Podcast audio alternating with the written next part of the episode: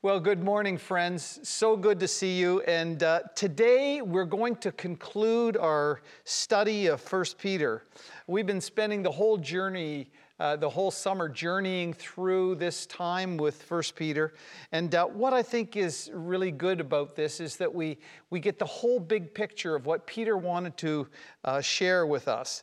Um, and, and it kind of pulls everything together. It also safeguards our interpretation of Scripture because when we know what Peter's talking about, we won't just tear a verse out here or there and make it say perhaps what we want it to say. Um, also, it helps in that as we go through the whole book, we begin to master parts of Scripture. I should say, rather, Scripture begins to master us more and more. And we'll come up uh, against some situations when God will bring to our remembrance some of those things that have happened as we've studied in 1 Peter. Uh, so, uh, the message today, we're talking about standing firm, hanging in there, uh, and uh, life can be confusing at times.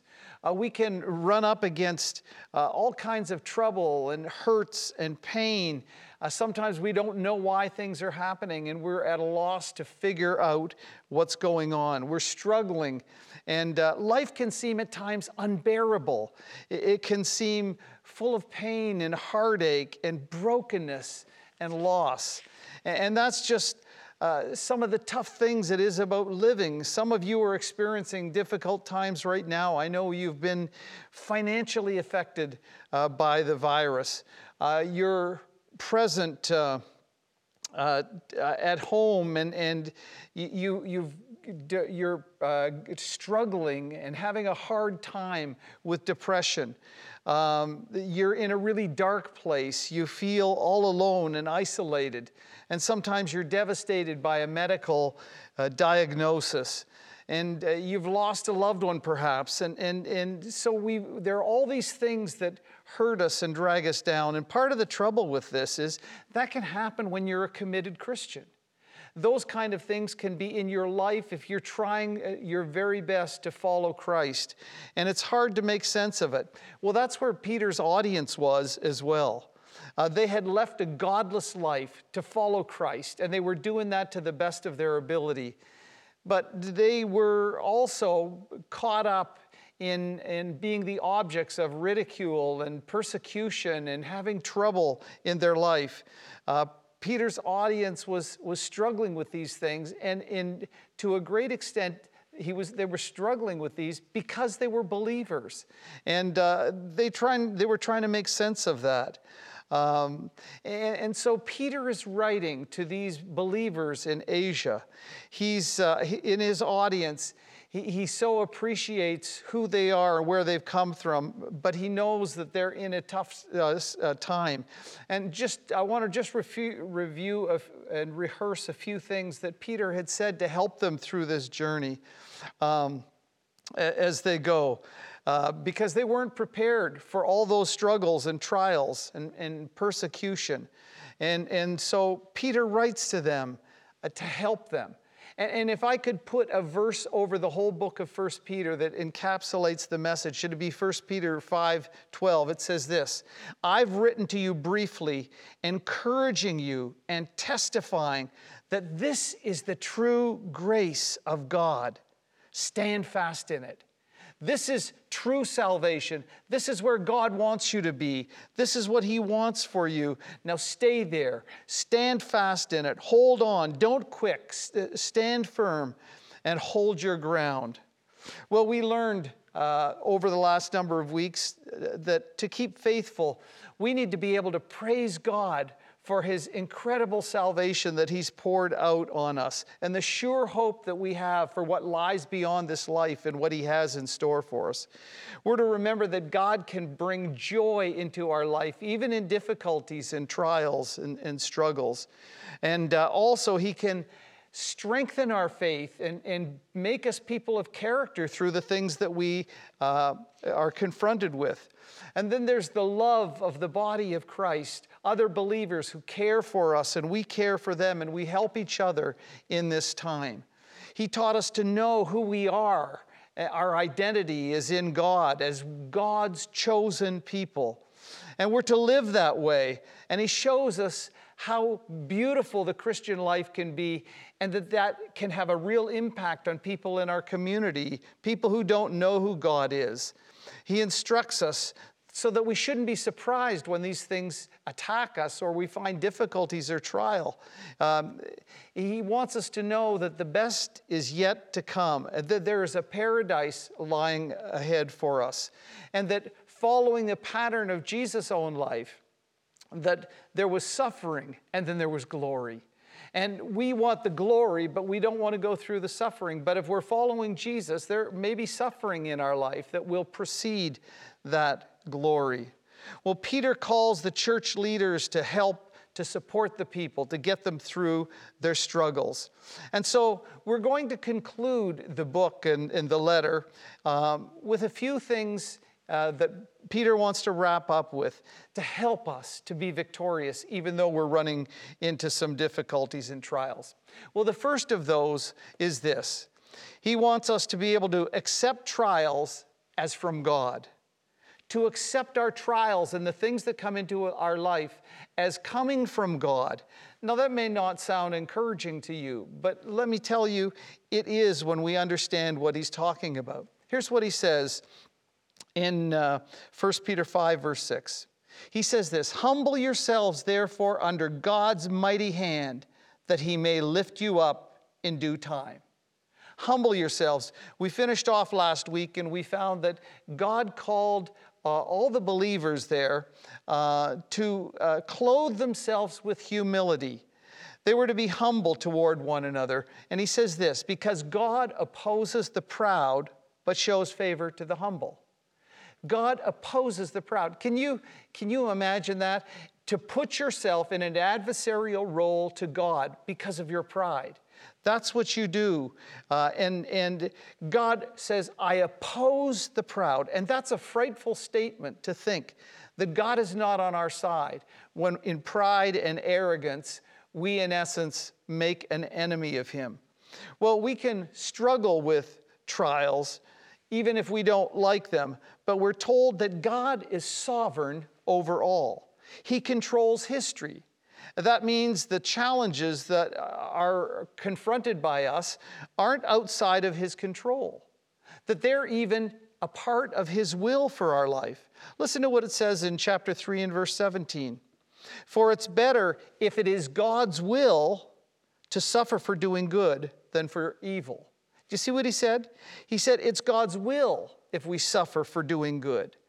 Uh, in chapter 4 and verse 19, it says, So those who suffer according to God's will should commit themselves to their faithful Creator and continue to do good. Did you see again? He said very clearly that you can suffer uh, in, in, in keeping with God's will. He wants us to know that all of those things still, um, He hasn't forgotten us. He, he, he doesn't, it's not like He doesn't know what's going on. It doesn't, it's not like He is helpless and can't do anything or, or that everything has gone wrong. And, and people are thinking, what did I do to deserve this? I've just tried to be a good Christian, and, and, and now look what I'm into. And so he wants us to know that God can use those things for good in our life, to make us people of God that He wants us to be. Now, it's interesting, he says, um, humble yourselves under God's mighty hand. Interesting thing about that phrase, God's mighty hand, because it happens only once in the New Testament, but it happens many times in the Old Testament. And one way it was used in the Old Testament is to speak of God's power and his deliverance. And when we look in the Old Testament, one of the great events the, in the Old Testament was uh, the Exodus, when God took his people out of bondage and slavery and freed them. And, and it speaks of God um, unleashing his uh, right hand, his powerful right hand, and, and he is executing his judgment and he is uh, he's also delivering his people. And, and we, as we think about this, we need to remember that this can be part of God's will for us, but that he doesn't leave us in this, uh, but we're under his mighty hand, that he might lift us up in due time. You see, there's a coming glory we've talked about, and he touches on that through the, the letter. There's a coming glory. There's a right time when he'll bring glory forward. And, and that becomes a theme that we need to trust him for our future. And, and um, it, well, we, we may well have problems in this time, but there is a, uh, in due time, in his time, there will be glory for us. And uh, I, I, just think uh, of Paul's words in Romans 8 if God be for us, who can be against us? And so there is a future glory, and we cling to that. Well, secondly, uh, he wants us to stand firm against the devil. To stand firm against the devil. Now, listen to what he says in verses 8 and 9. Be alert and sober mind and of sober mind. Your enemy the devil prowls around like a roaring lion looking for someone to devour. Resist him, standing firm in the faith, because you know that the family of believers throughout the world is undergoing the same kind of sufferings.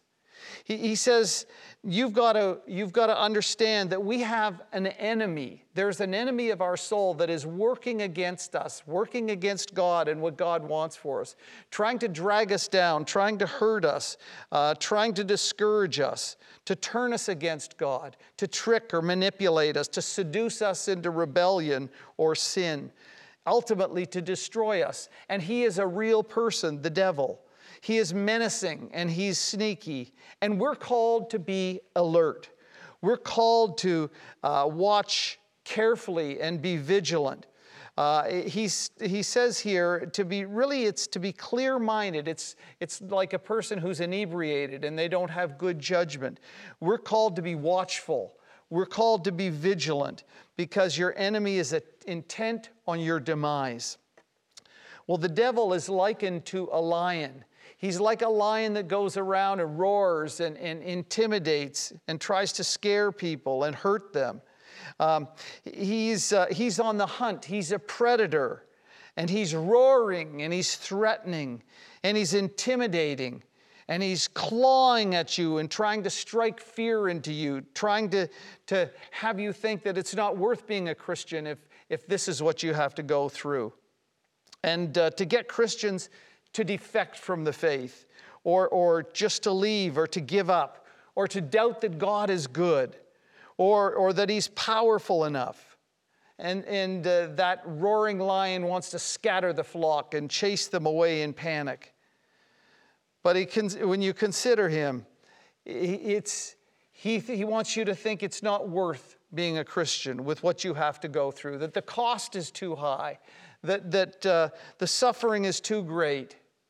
And besides, we're really asking a question who's in control here? Is it God or is it Satan?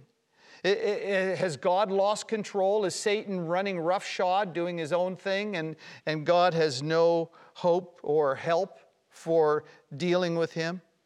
Well, in the Old Testament, uh, there's a book that helps us understand this issue, and it's the book of Job. It's about a man who was absolutely the most wealthy man in, uh, in, of his time, but he was also the most godly man. And oftentimes you don't see that combination together. And Satan approaches God, and God says to Satan, Have you seen my servant Job? Have, have you seen how righteous he is, how he lives his life so circumspectly and, and so properly? And Satan said, Well, of course he does. Look at how you've blessed him. He's got everything. But if you took that away, uh, then you would find that he wasn't that kind of person that you think he is. And God said, Okay, um, you can do that, but you can't touch his life. You can't touch him. And so uh, Satan so worked that Job lost all of his uh, wealth, all of his flocks and herds, everything was, was stolen away.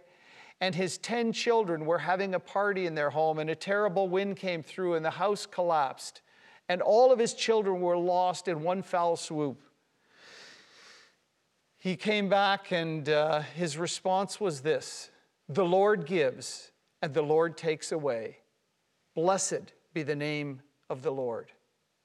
Satan goes back to God and says, uh, God says to Satan, So what do you think about Job? Oh, he says, Well, that's fine, but if you touch his skin, skin for skin, he'll curse you and die. And so God said to Satan, Okay, uh, you can touch him, but you can't take his life. And so Satan went out and afflicted Job with these terrible, horrendous boils, these weeping sores from the crown of his head to the sole of his foot. And he sat with broken pottery, scraping off these pussy wounds in, in terrible agony. And, uh, and we see again that Satan, uh, that, that Satan uh, was not able to seduce uh, Job in, uh, to, to die or to curse God at all. But we do see something very clearly here that Satan cannot do anything without permission from God. He's not, uh, he's not all powerful, he, he's not sovereign over all. God is still in that place. And he wants us to know that, that the enemy prowls around, but that, that God still has control over him in those things. And for reasons sometimes that we don't understand or know ourselves, uh, we see that what Satan may want to do to us um, will, will not be what God has in mind. Uh, and uh, it's interesting when we look at Jesus and his life. Satan was intent on, on having Jesus put to death. And, and he was never happier than when he moved upon the uh, religious leaders uh, to take uh, Jesus, uh, to crucify him and put him to death. And uh, he thought to himself, I've done it now. I, have defeated God. And that was not the case at all. See, Satan is crafty, but I'll tell you this he's not that smart.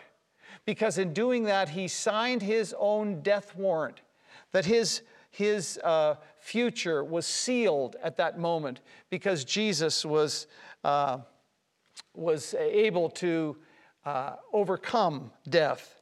It, it, says in Acts 2, 2 and 23 that, that through Jesus' death, this man handed you over by God's deliberate plan and foreknowledge, and you, with the help of wicked men, nailed him to the cross, but God raised him up from the dead.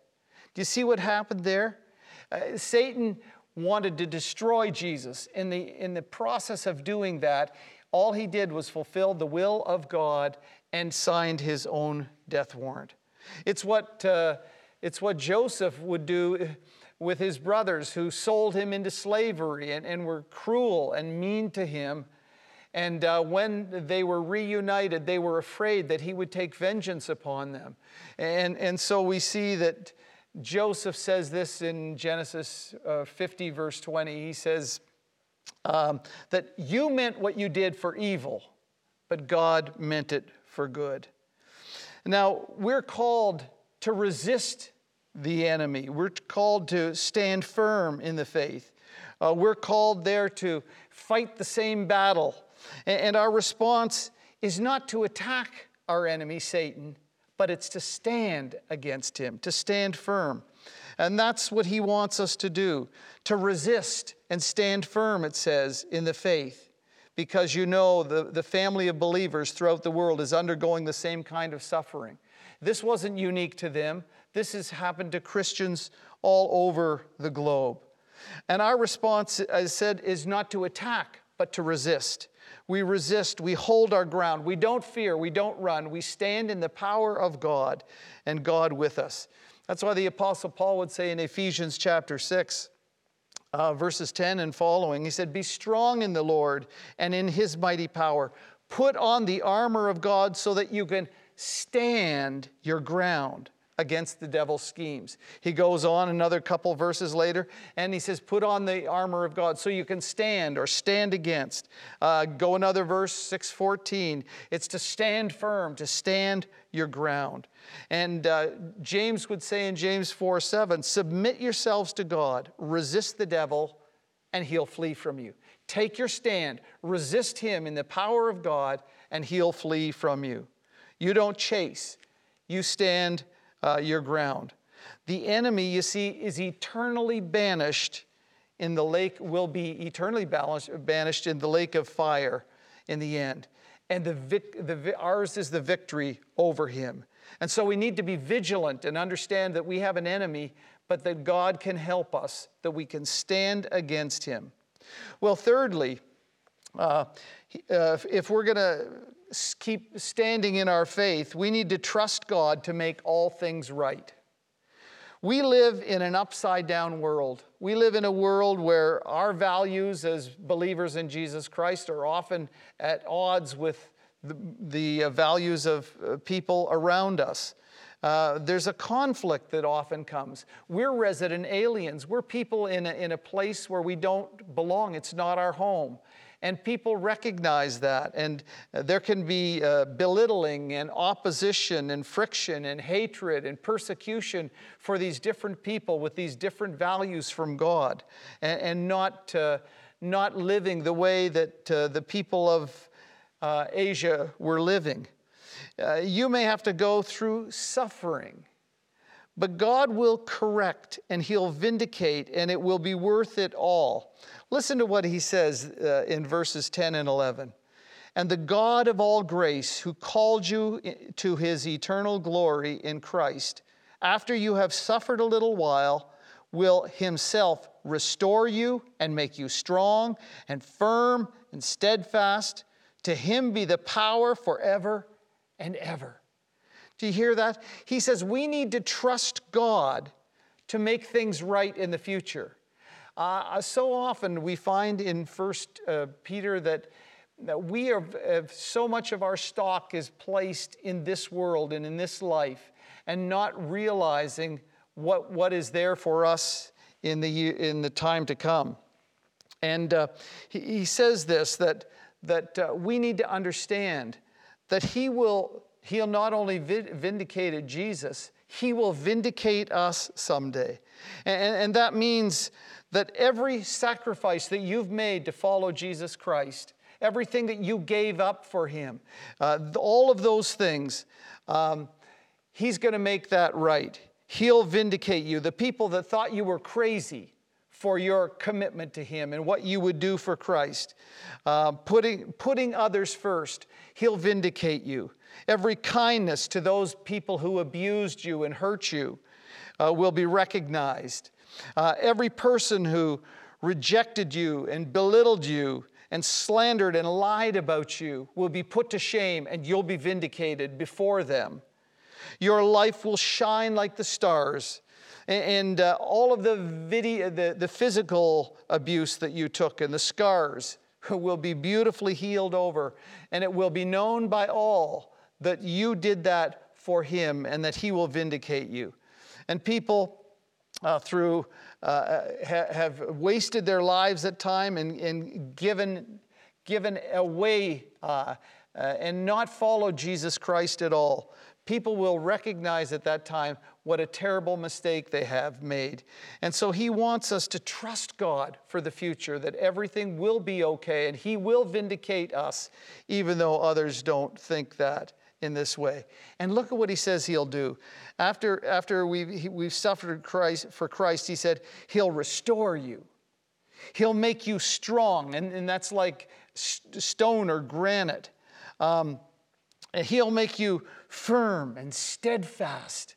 All of those things after you've suffered for Christ, He's going to do that for you. And there will be an eternal glory waiting for you. And, uh, and nothing that you will have had to endure to follow Christ will mean anything to you at that point. That will be lost. You'll be vindicated publicly before believers and non believers. And he finishes with a beautiful little uh, uh, doxology To him be the power forever and ever. Amen. So you're struggling, and you're struggling perhaps to trust God. Don't worry, He'll fix it. He will do a great reversal and make all things right. And everything will be as it should be. And we will, we will be recognized and acknowledged for that. So he says, stand firm. Well, the last thing he says here is entrust yourself to the care of God. entrust yourself to the care of God.